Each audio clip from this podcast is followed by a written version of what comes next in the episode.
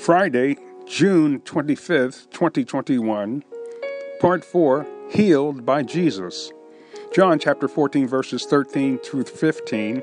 And whatsoever ye shall ask in my name, that will I do, that the Father may be glorified in the Son.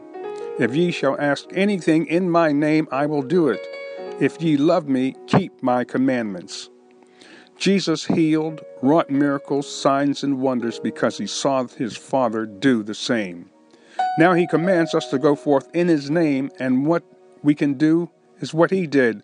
But listen, only we can do greater works than these, he said, because we have his name, and he had to go back to his Father.